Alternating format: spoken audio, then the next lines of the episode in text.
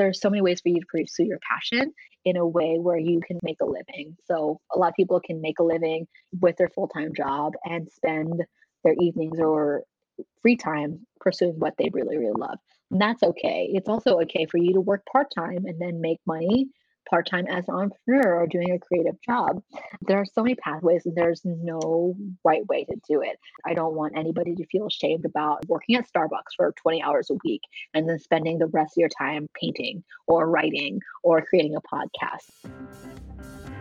You're listening to Chief Executive Auntie, the podcast exploring the work lives of Asian Americans beyond the conventional doctor, lawyer, and engineer. I'm your host, Jennifer Dwan Faltz.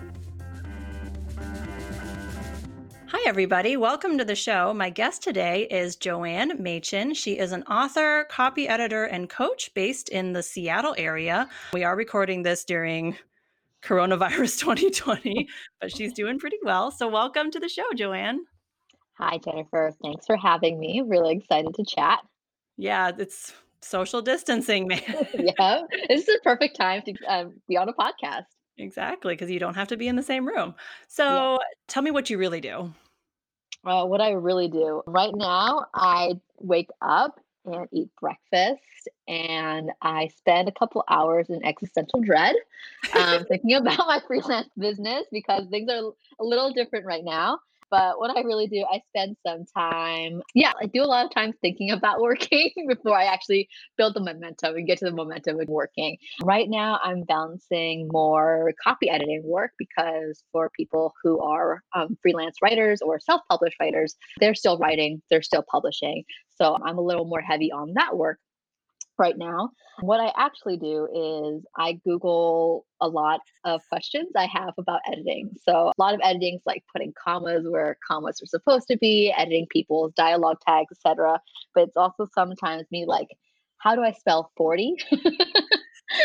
Yesterday I Googled can you get a confidential marriage license in the state of Nevada? So fact checking and then just making sure things are spick and span as a copy editor. As a coach, I basically talk to people. That's like my biggest thing. I'm supportive and I talk to people.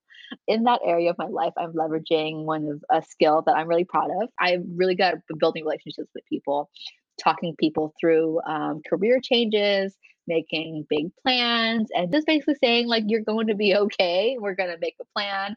Whether you just lost your job you're looking for another job you're in a really difficult toxic work environment you're going to be okay. And a lot of people really just need um, you to hold space for them in a space where they can just tell you everything they're nervous about and have someone be like you're completely okay. You're extremely stressed right now because you're being laid off it's going to be okay. So I tell a lot of people things are going to be okay. And I listen to a lot of people talk and then I help them work on their resume, cover letter, and stuff. And then as an author, I'm sure that you can imagine 80% of the time I'm thinking about writing, 20% of the time, no, 15% of the time I'm actually writing. The other 5% of the time I'm like crying about wanting to write but not being able to write. That 5% may actually be more like 15%, but give or take. Depends, depends on the day. On, depends on the day about how I feel so that's actually what I really do uh, a lot of the time. I feel like entrepreneurship 80% of the time I'm thinking about what I want to do. And then 5% of the time feeling halfway to a panic attack about actually doing it. And then the rest of the time being really excited and actually executing. A lot of entrepreneurship is just being that space. Is this what I really want to do? How do I get there? And then building yourself up, building up the confidence, hyping yourself up. And then once you do it, you're like, okay, well, that was not as bad as I thought it would be. At least 50 if not 70% of my time is just existential crises about yeah, what exactly. I actually want to yes. do. Yes, and I think that one of the um, best things you can do is just get into a space like how I can accelerate my existential dread, so I can get to the point where I feel okay launching or executing or doing things that I actually want to do. So that's what I'm actually doing nowadays. Um, juggling a lot of existential dread with actually executing and working. yeah. And you were fortunate enough to uh, leave your full time job and go into full time self employment a couple months ago, right? Yeah. So at the end of last year, I really wasn't jiving with my full time job. I was working in a tiny um, HR firm, really just an office administrating project manager. So a lot of administrative work, background work.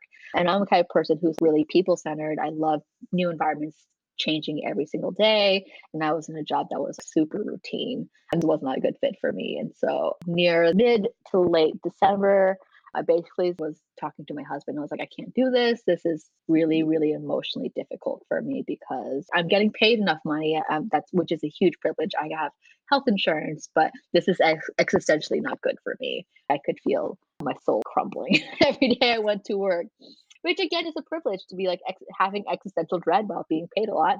But I recognized that I needed to do something. So I sent my letter of resignation to my boss and said, I'm good to leave my job. And actually, I told her like mid January, and she scaled that back. I was like, we don't need you until mid January, so you can leave at the end of uh, December, which I was like, cool, peace out. Okay, um, bye. Yeah, yeah. So yeah, I did leave my job at the end of December. I have some money saved up, so I would be okay to cover rent and um, incidentals for a few months. And at this point, it looks like we're going beyond a few months and gonna keep this train running for a little while um, until. Yeah, I was uh, gonna ask, what did you do to prepare for that transition yeah. or leap?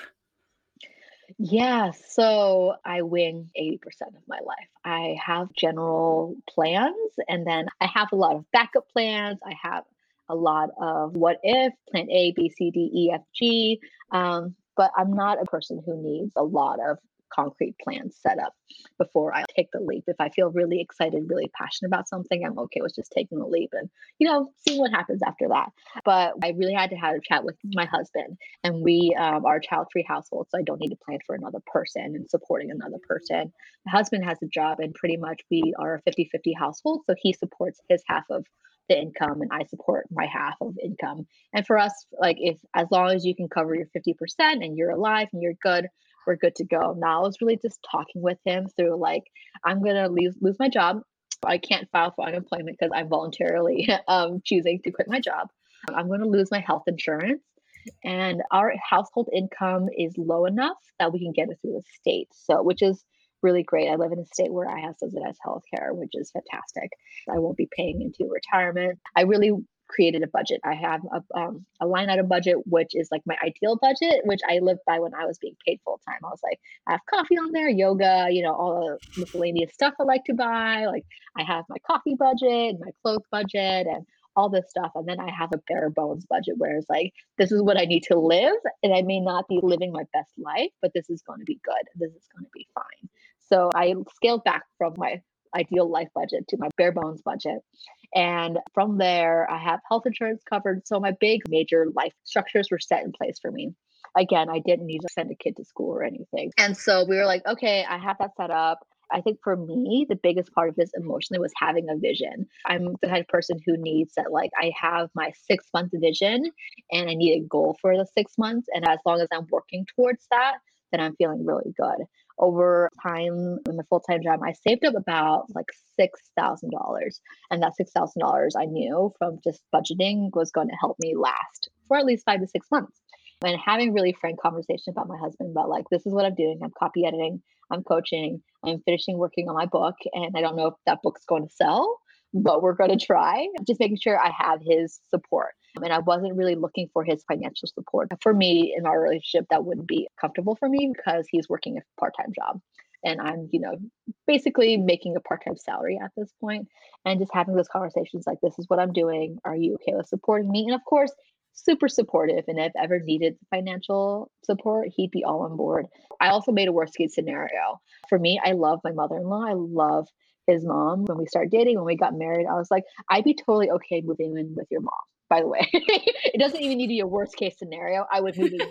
Let's just do it anyway. I love my mother in law, and my mom's also in the area. His dad's in the area. So there's a lot of worst case scenarios where we have that backup plan. Luckily, we haven't ever had to think about that at the moment. So uh, for me, again, having that financial support, having that conversation with my husband, having that vision about this is what is good for me and this is what I need has been really, really important. Yeah, that's awesome. I feel like I run into two types of people the people who just get stuck in the weeds of how to do it, and then the people who are like, I have a vision. I have no clue what to do, but I have that. I'm Um, but, the it, but it sounds like you have both. You made a plan, you talked it through, you leaped, but you weren't just jumping into nothing. You knew what you were going towards. That's really, really cool. Yeah, Uh, and my mindset is that anything I don't know how to do, we can learn how to do. I can Google how to set up an accounting system. I can learn and Google how to do digital marketing. It may take a little bit of time, but I have more time now and I can put my time into learning how to do that. I was going to say, if we're talking percentage time, 99% of freelancing is just Googling things. Yeah, exactly. Like when I was doing content writing, I was just like, what is SEO? And when they're like, you need SEO as a qualification, I'm like, I'm sure I could learn how to do this. Just give it a couple days.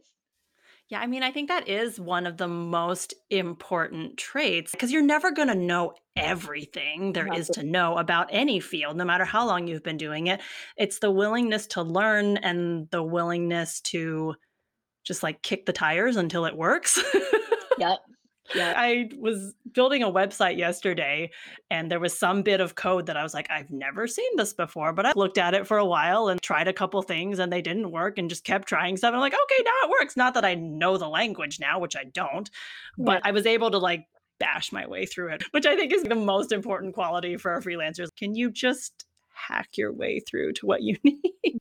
That's the secret to web development. I built my own website. I just did things until things broke and then I fixed it and then I Googled it and I was like, I've got a website. It looks workable. I'm good to go. Exactly. Exactly. So, did you have any background in career coaching or copy editing prior to going out on your own? Kind of. So I worked in higher education. I worked with college students. I have so many stories that I'm I would love to share with. Um, so I worked as a residence director. I basically oversaw a dorm. And I have so many stories I'd love to share with you. That sounds And like my worst nightmare. it was such a great job. I loved it. I have so many different like wild stories. So I worked a year in career services after residence life, and then I worked at an HR firm that like focused on career transitions. So I built the foundation and built the basics, and from there, a lot of the same things are transferable to coaching. A lot of coaches are certified. I'm not certified yet, but if you're looking for a coach, I don't think you necessarily need a coach as a certification if you have experience working with people in advising and coaching. I have a lot of that from working with college students who are very lost and very afraid and very anxious 90% of the time. And then from copy editing, I actually started editing because I have a background in English language and literature. And so I know a little bit about, yeah, English majors. If you read enough, if you write enough, you know English intuitively from a grammar perspective. And then I decided to sign up through, for a certification through UC San Diego online, which you can complete completely online over the course of a year. And let me tell you, if you are like a native English speaker, taking a course on grammar as an English native speaker will blow your mind if all you've ever done was like learn English through like osmosis, like you and me through the K through 12 program, through college. You learn what writing and reading is through experiencing it. But when you learn writing through a structured process, you're like, I never knew that was what a semicolon was supposed to be until you learn it in class. And so I learned so much of that program that I could have guessed. I could probably, in most cases, guess where a comma should or should not be, but I could not tell you why. but that class really helped me solidify a lot of the mechanics of grammar stuff, as well as the mechanics, industry, and standards around copy editing. And so I finished that um, in December as well. And that's my background in copy editing. And I started copy editing with my friends who were applying to school hmm. like college and were like i have my personal statement. I don't know what to do with it. Can you please fix it for me? And as someone again who does a lot of writing does a lot of reading helping people organize their thoughts and then making sure their thoughts are clear and comes through helping people tell a story is something that i am really good at i would like to think There was a class at my university. This is going to be the nerdiest thing I've ever said in my oh, life, but there was a class when I was in college, and it was not just English grammar, it was the history of English oh grammar. my and I wanted to take it so badly. oh my god that But you're right, because I mean, schools don't teach grammar anymore. Mm. I, I think I had like a week of outright grammar instruction in like sixth Yeah, grade or yeah. something like that. And the rest is just like, okay, just pick it up. I have a almost four year old and he's really interested in learning how to read. And so we're spelling stuff out. And I'm like, who made this language? yeah, it's like the whole thing with rough and dough and oh my gosh, like yeah, like rough. R O U G F. And he's like,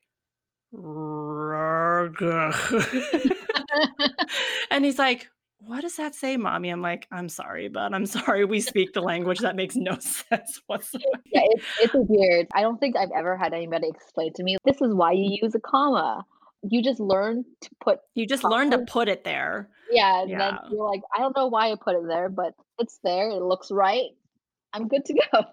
So, uh, do you typically work with clients who are in the academic space, or where do you get your clients from? My first two clients were actually from the academic space. Now it's because a lot of my um, circles, because I worked in higher education, was from the academic space. One of my first projects was an economic thesis, which was really cool because um, the client was writing about crowdsourcing. So I learned a lot about the economics of crowdsourcing. So I do a little bit in the academic sphere, but a lot of what I focus on right now is fiction. Particularly, I specialize in romance because that's a lot of what I read, that's a lot of what I write. And a lot of my clients from the fiction space actually just come from me building networks. So, one of my favorite things about the internet is just meeting people. And I join new Facebook groups every week of my life because I just love being in Facebook groups, being around other people who have similar interests. And a lot of time people are like, I need an editor. I'm like, I happen to have free time next month. Here's my website. So that's actually how I got one of my very first clients ever, November 2018. I was in a romance writers group and this person was like, My editor just canceled. I need something edited in a week. I need this book edited. And I messaged her and I was like, Hey, um, you know, I'm just starting editing. And if you don't mind someone who's a little, you know, greener, I can finish this for you in a week. And she's like, That's great. I'll send you the chapters as I'm writing. So literally she was writing it and sending me the chapters as she was writing it. And I was editing and I was sending it back. And she was like, Oh, you're so great. You are so fast. You do so much. And I've continued working with that client as well. And other clients have literally just been like, I saw your name on Facebook in this group and you said you had an opening and I was looking for an editor. So here you go. But a lot of academic sphere, nonfiction, personal essay has been word, word of mouth. when like a friend of a friend said, You edit essays. I'm not very good at writing. Can you please help me? So that's been really helpful. A lot of my other referrals for career coaching has been word of mouth as well. One thing that you learn really fast in entrepreneurship is if you talk about yourself enough and the things you do, people will just label you as a person who does stuff. So, for example, uh, I'm sure that if you talk enough, like I am a podcast person who talks about Asian Americans in entrepreneurship, if you keep saying that enough on Facebook and Twitter, people will just say that she's a person who does podcasts, you know, whether like regardless of how much or how little. Almost every week, every other week, I'm just, I just told my Facebook community or the people I know, hey, I'm an editor. I do career coaching. I help people with their resumes. People be like, oh, Joanne's writing romance novels or Joanne is doing editing. And so the next time they have a friend who's like, I have a personal essay that needs help, they can refer you. I need to be better about that. I just assume that everybody knows what I do because everyone's paying attention to me, which is like the most narcissistic thing ever. Oh, surely everybody Yeah. is following me and knowing exactly what I'm doing at any given time. I need to do that better. We met through Twitter. yeah, exactly. So if you just keep telling people what you do and what you want to be known for, people will naturally just make those connections in their brain, like, oh, Joanne's that person who writes romance novels, or Joanne's the person who does copywriting, or Jennifer has that really cool podcast, or she builds websites. So people will make those connections if you say it enough. yeah. So speaking of your book, tell me, tell me, tell me, tell me, tell me. Yeah, I've been writing romance for years. I haven't published anything until this past year, but I've been writing romance for years. Um, a lot of co-writing with my friend Sarah, and so I knew for a really, really long time one of my life goals and dreams is to be a New York Times bestseller. Why New York Times bestseller?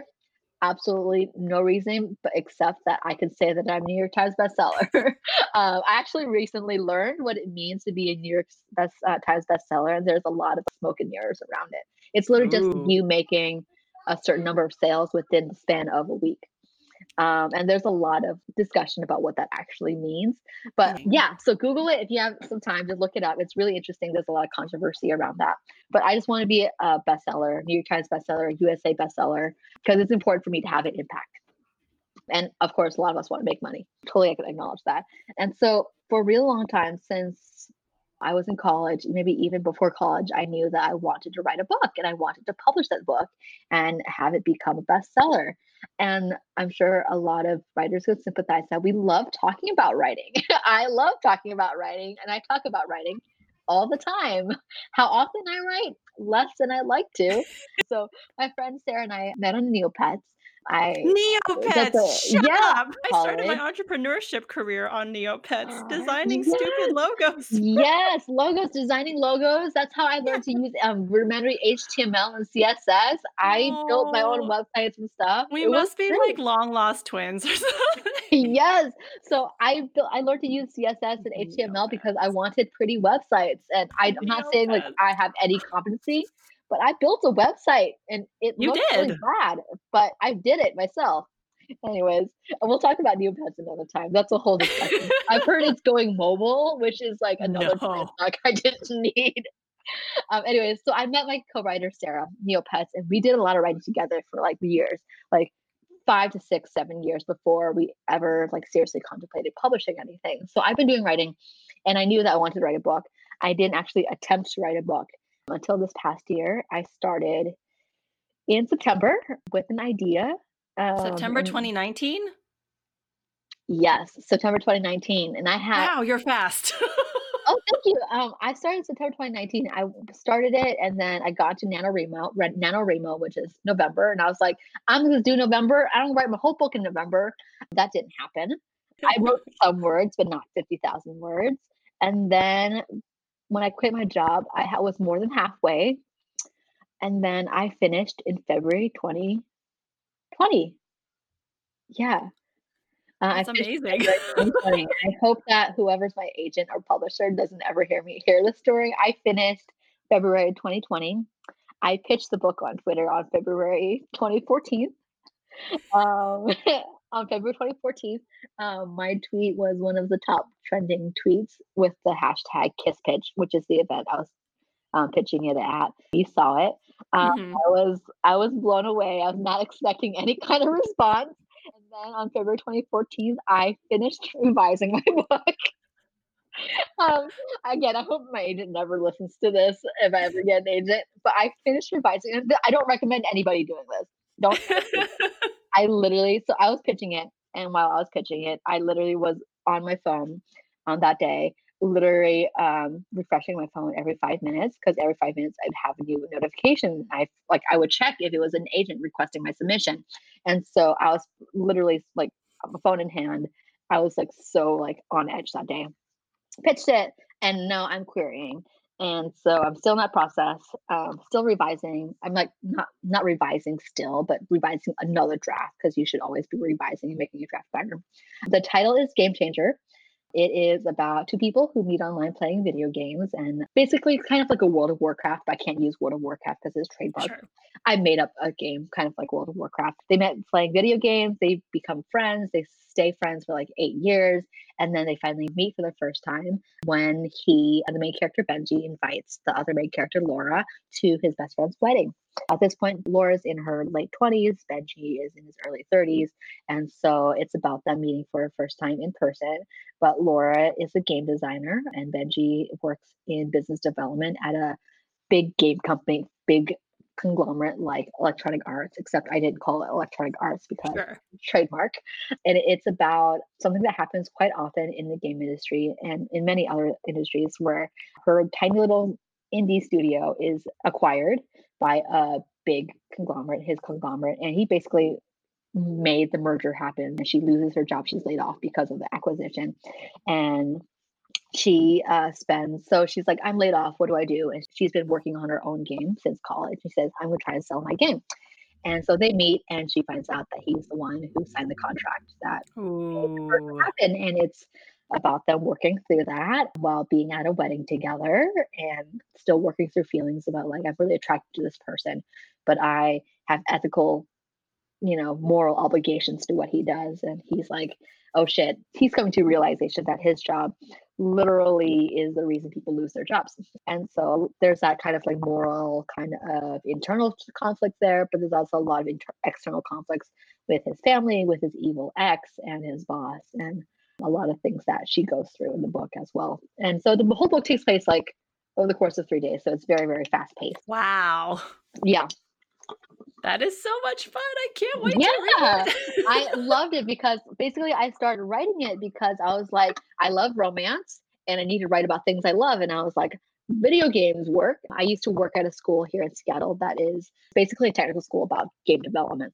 And so I had a lot of glimpse into the industry and what happens in the inner workings of the industry while being a game developer, as I imagine can be very um, competitive. So I was like, romance, throw some tropes together.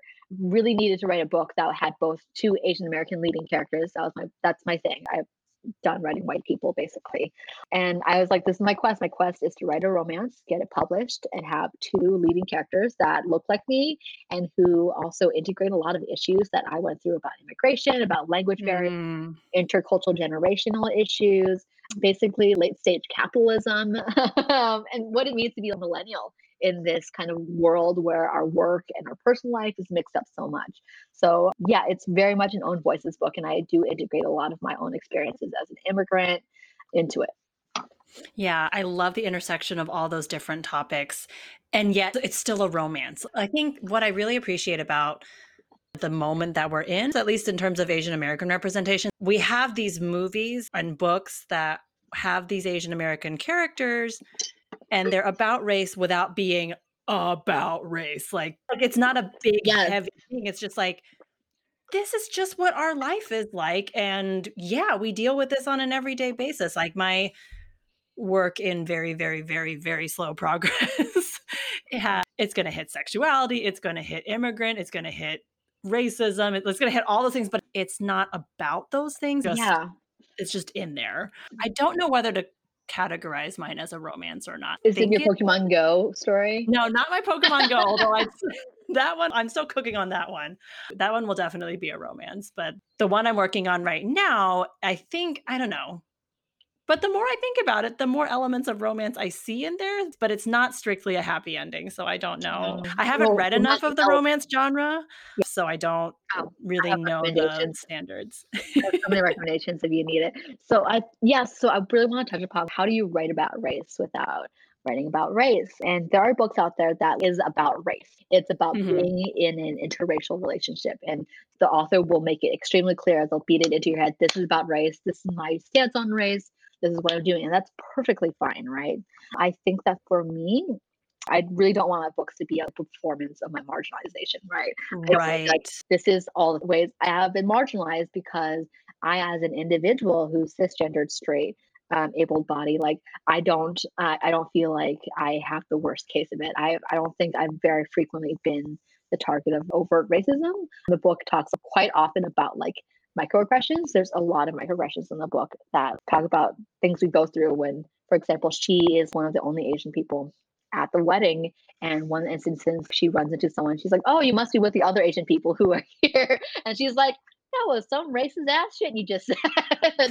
um, so the book is a lot about those microaggressions.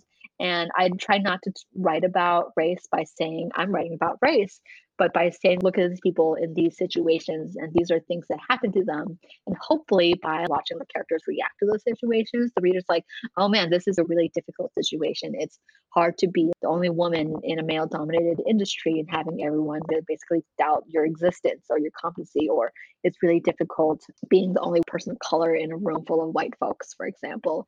Um, and all those kind of tiny things that build up to a lot when that's mm-hmm. your, um, constantly your personal experience. So I think that's the way I want to approach it. These are just two people who are Chinese American and you know they face a couple of things in their life that are really difficult but this book is a romance and it's fluffy and it's really cute and their ending is really really happy and I, I don't try to perform my marginalization because I don't think people of color need to constantly be talking about the marginalization for people to believe that their lives are made difficult by the intersections of their identity yeah. And we're also so much more than, oh, yeah. than our so-called disadvantages. And oh yeah. And there is a time and place to talk about those for sure. But I think, uh, was it last year seeing Always Be My Maybe? It's just like the primary colors of my childhood are on the screen, but it's not this like big, sad lecture about immigration and parents and blah, blah, blah. It's there. You see it like the moment where she's talking to her parents about how they were never there for her. And I was like, oh, that hurts. Oh, yeah, yeah. but the whole movie is not this big Yes. downer about that because our whole lives are not one big downer. These things are in there, but we also fall in love. We get married. We have conflict. Like it, all of that other stuff is in there too. Yeah, exactly. I was talking to another um, writer friend I have, she's also a person of color. And one thing I talked about is like, I think it's okay for people to see Chinese American people just exist as other American people do. They go to diners and they have a cup of coffee. They fight with their parents. They go and get gas. You know, they get their flu shots. They eat a burger at Denny's at midnight. I don't want to again like uh, ostracize people like she's Chinese American. I have a degree in English. I don't speak Chinese at all. And if you probably spoke Chinese to me, I probably would not understand you. I'd be very intimidated. So I think there's another side about there are Chinese American people who are Americans who have a, an extremely normal American experience. And there are also other Chinese American people who speak fluent Cantonese or Mandarin who are extremely connected to their heritage and their heritage are a huge part of their life. But if I'm writing about my experience, I pretty much have a pretty tangential relationship with um, being Chinese. And so I want that line between immigrants and Americans who are born here to be much more thinner. I want to explore that with people. Yeah. Yeah. One of the things that I'm trying to explore so, my main character is a well, I guess it depends on how you count it. My main character, her parents immigrated to the US. She was born in the States. And Mhm. now she's interacting with her college age son. So Yeah. that makes him third generation. Again, depending on how you count it. But I don't know very many Asian Americans whose parents did not immigrate. And so I'm like, Mhm. okay, so do all the stereotypical Asian immigrant parent things, does that get diluted as the generations go by? And I've asked about this in a couple groups. Somebody sent me a short story they wrote where the the father is also born in the US, Yeah. um, Asian American. And I'm reading this and I'm like, he sounds just like my immigrant dad. I think it's just a dad thing, not an immigrant, non immigrant thing. So that's just been something that I'm still trying to figure out. And I guess my kid will tell you in 20 years whether I've done it right or not. Yeah, so that's such an interesting thing about when immigrants move here, what they choose to retain culturally um, and what they choose not to retain culturally. And that's an extremely personal choice, and I see it completely varied, right? There are some folks who I only speak English. I really don't know how to speak, you know, Bangladesh or Japanese or, you know, Spanish or whatever. And sometimes it's not a choice. I think Yeah, like absolutely. my cousins were born in the US like in the 70s. And I think the pressure to assimilate was much stronger back then. And then my uncle was in academia as well. So they basically only speak English. And then by the time my parents had me, they were also in a place where there were some more Chinese Americans around. And so we were able to retain the language. You don't always get a choice Yeah.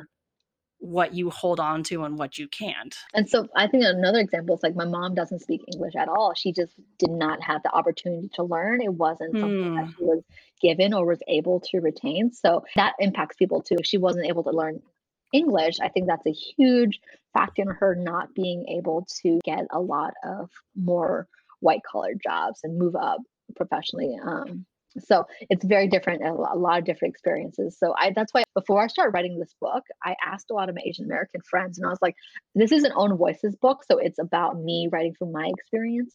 But also like how I have the struggle about like, I don't want for people to read this and be like, yes, this is the Chinese American experience. These two Right. This is it, right? And so I asked people what was really prevalent in your experience, either as an immigrant or growing up in the first generation or second generation. What was prevalent in yours?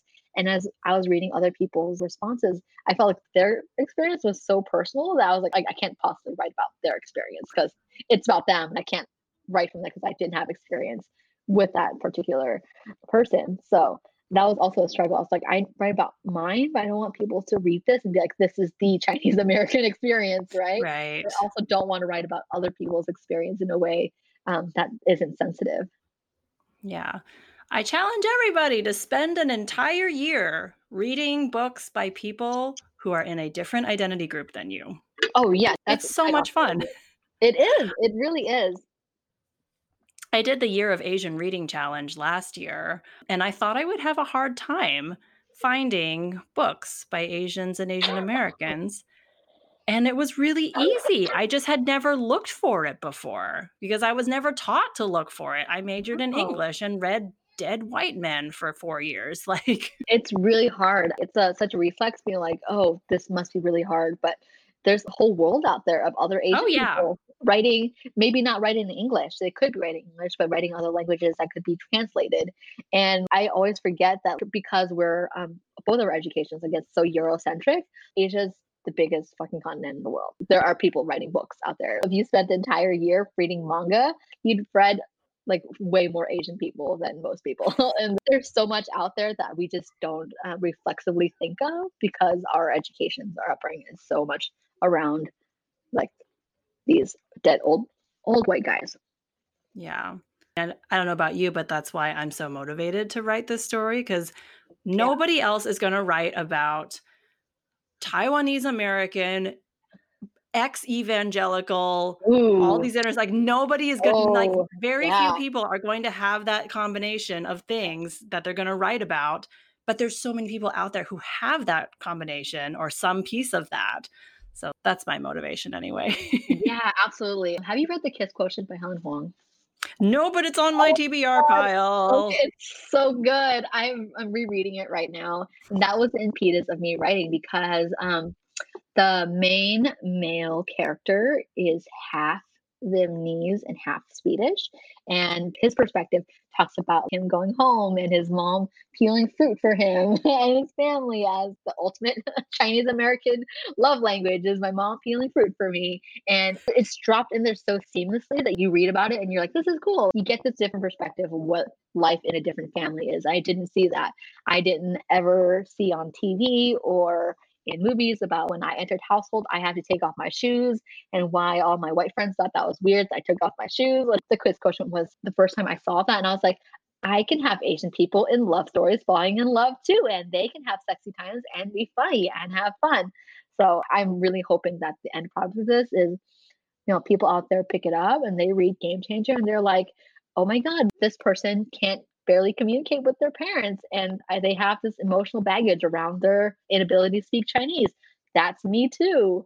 I have that conversation with a few friends and I hope that that conversation comes up. And I hope that someday someone will e- email me at my author email and be like, Joanne, your book made me cry, or this is the same exact issue as my parents. I can barely talk to my parents because I wasn't taught Chinese. My parents don't understand English. I know English. That's my dream to give voice to those things that a lot of um, Chinese American immigrants go through, and hopefully it resonates with someone. I think it absolutely will. I cannot wait to read your book. Oh, thank you. I hope that someday you'll be able to go to Target and pick it up and then tell everybody around you to go buy it as well. I'll put it on my calendar for Yeah. 2025. My book is set in 2025, or at least in 2025, in order to have some, in order to have a prior event line up at 1999. Oh, And now I'm like, ah, shit, I got to talk about the coronavirus pandemic of 2020. So all of my books takes place in a magical world where it's exactly like our world, except Trump was never elected and oh, there's no epidemic sweeping the country. And I wanted, I think in a draft, I said President Warren. just, just to have that in there. And you know Yeah. Maybe we still will in 2025. So there. yeah, yeah, absolutely. That was such a it's such a big thing to write books right now. I know that the author of Red, White, and Blue, which is uh, a book about President's son and the Prince of England, I think, um, falling in love. Um, she wrote that book and published it almost right exactly as Trump was elected. And she was talking about having this moment where she was driving on the freeway and she had to pull over because she had to break down about like how do I write a book about the first Latina president being a woman and being Latina, having a son that was gay, and then having in this moment of him falling in love with another man, it, as a Prince of England, and what that meant culturally, right? What does it mean to rewrite this history that has been so detrimental to so many people? And really grappling with like, how do I deal with this? And she went ahead and she published it, and the book is wildly uh, popular and people love it. I haven't read it yet, but um, it's really interesting. Like, do we ignore this pandemic? I also have another friend who wrote a book that took place in England, and she's like, "How do I write about it when Brexit is happening? You know, right. how do I do I integrate this? Do I pretend Brexit Brexit never happened? So how do we write about books and real life when there's socially distancing? There's a lot of discussion in romance about this would be great for a lot of forced proximity books. you know, like you hooked up with someone on a one night stand and now you're quarantined together. What do you do? Yeah. Well, actually, it might even work out because I need my college boy yeah. to experience a microaggression from his future father in law. So I have plenty of fodder for that now. God, yes. Too soon. I don't know. Right. That's another thing. Like, is this too soon? I know Right. that a lot of agents and editors right now are like, please don't send me a pandemic story. This is the last thing I want to read about. As a reader, I'm like, I don't want to read another pandemic story. Right. But I think it's one thing to skim a topic and have it just be part of the background, which I think is what is going to end up happening with mine, assuming we all survive. um, but it's totally different if it's like, I have a story about a disease. Okay. Let's maybe put that over here for a minute. Right. Characters don't be like, oh, the Ronies of 2020. What a time that was when I was in college. I survived a pandemic and I was kicked out of my dorm. Yeah, all the admissions essays in tw- in the fall are going to be like, so what I did during quarantine. It's like, no, Jimmy, we don't Oh care. God. You better not Oh, have done anything stupid. I didn't even think about that. Those poor college admissions officers. You have a plethora of knowledge about a lot of different fields. What advice would you give to other Asian Americans who want to pursue a creative career, particularly one in writing, just want to pursue an unconventional career? That's a hot topic as an Asian person, or Asian American Yeah. person, right? Conventional careers. So in, in my life, I never wanted to be an engineer, a lawyer, or a doctor. So conventional careers were out of the door for me. I couldn't be a lawyer, accountant, business person, or any of that. And so my family was pretty like, do whatever you want to do. As long as you survive college and you graduate, you make money, you're okay. I think that just remember there are so many different pathways to do what you are passionate for. And you can still do what you're passionate for, even if people don't pay you for it. And that sucks. I know that feeling. I will write stories whether or not someone pays me for it. But there are pathways. There are so many different pathways as an entrepreneur for you to get your voice out there and for you to survive under late stage capitalism. A lot of artists, their value is not inherently mirrored in what they're paid. But there's so many ways for you to pursue your passion in a way where you can make a living. So a lot of people can make a living, you know, with their full-time job and spend their evenings or free time pursuing what they really, really love.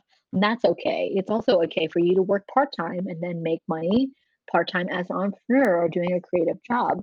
There are so many pathways and there's no right way to do it. I don't want anybody to feel ashamed about working at Starbucks for 20 hours a week and then spending the rest of your time painting or writing or creating a podcast. There's no shame in you doing what you need to do to save your creative soul, for you to make a living so there's a roof over your head. I think that it's really important for you to do what your soul wants because there's only so many years we have we spend in our lives doing what we need to do um, before we're too tired to do it. Our bodies um, and our brains run out of fuel to do what we need to do. I also want just on the creative side for people to find their voice and to really use your really unique and distinctive voice as a way for you to get your creativity out there. Your experiences are so unique to who you are and you as a creative. There's no one out in the world who can replicate what you can create as just a human being. Your brain is one in millions and millions and millions. There's no one out there who can replicate what you can create. And that in itself has inherent value.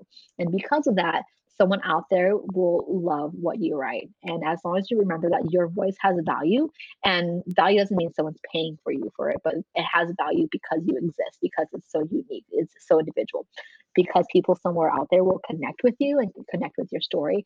Your story needs to be out there. Your creation needs to be out there. You know, whatever it is that you create, it needs to be out there because you are providing inherent value because you exist, because it's unique, because you're going to give someone um, something that they can connect to and really love.